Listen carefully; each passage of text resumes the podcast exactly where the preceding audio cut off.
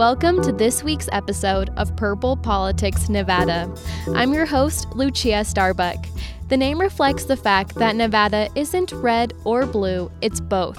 KUNR held its first Pints and Purple Politics event earlier this week. I moderated the discussion with my colleagues Bert Johnson, Jose Davila IV, Maria Palma, and Natalie Van Hoozer. The event was a way to give listeners a behind the scenes look into our political reporting. In case you missed it, here are some highlights from the event.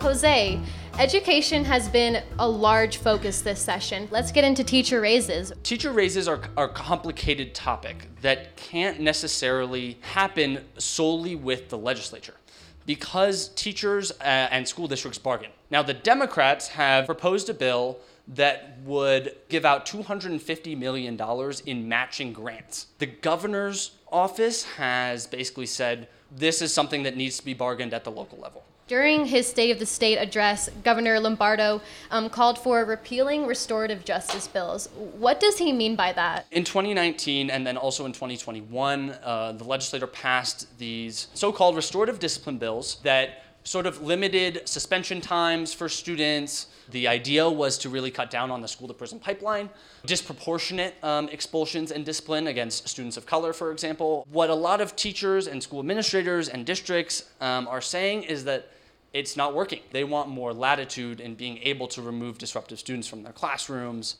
Bert, you cover far right extremism and its influence in local politics. Um, tell us about the investigations you do. A big part of my job is looking into people who are seeking to exert influence through back channels. We just went through a midterm election, and a lot of candidates were running with pretty extreme platforms. A lot of those folks were rejected. I think a lot of them are starting to look for other means to get their ideas uh, implemented in government. We're spending a lot of time following the money, looking into public records that show who's connected to whom. Also, during the last election, you monitored big lie candidates. So we were looking into candidates for state legislature who had expressed support for Trump's lie that the 2020 election had been stolen from him the true believers who went in really hard on saying, yes, the 2020 election was stolen. And then there are people who are kind of fence sitters. A lot of c- candidates running in the, in the GOP primaries were trying to make a calculation about how much they needed to support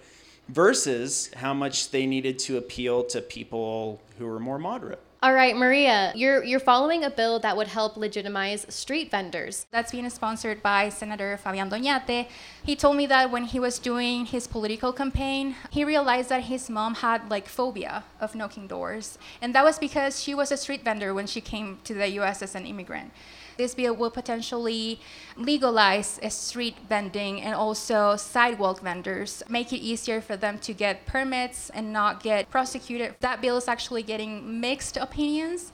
There are many concerns regarding food safety. And you produced this story in Spanish. Tell us about the bilingual work KUNR is doing. We have a staff of reporters that we are mostly bilingual. My primary language is Spanish as well. I'm from Chile. Every time I feel that a story is going to affect uh, the Hispanic community, I just try to do it in both languages. About like 25%, 30% of the population here is Hispanic. So when I interview people, um, when I'm able to approach them in their language, they feel very represented. So, Natalie, your role is a bit different. Um, let's talk about what a community engagement coordinator does. What that means is a focus of ours, both for the news team and the station overall, is to really have that listening and that interaction with our community, with our audience, and have that inform our reporting you know, than what we produce and send back out to you all. For the 2022 election, you put together an environmental survey for local candidates. We had a questionnaire form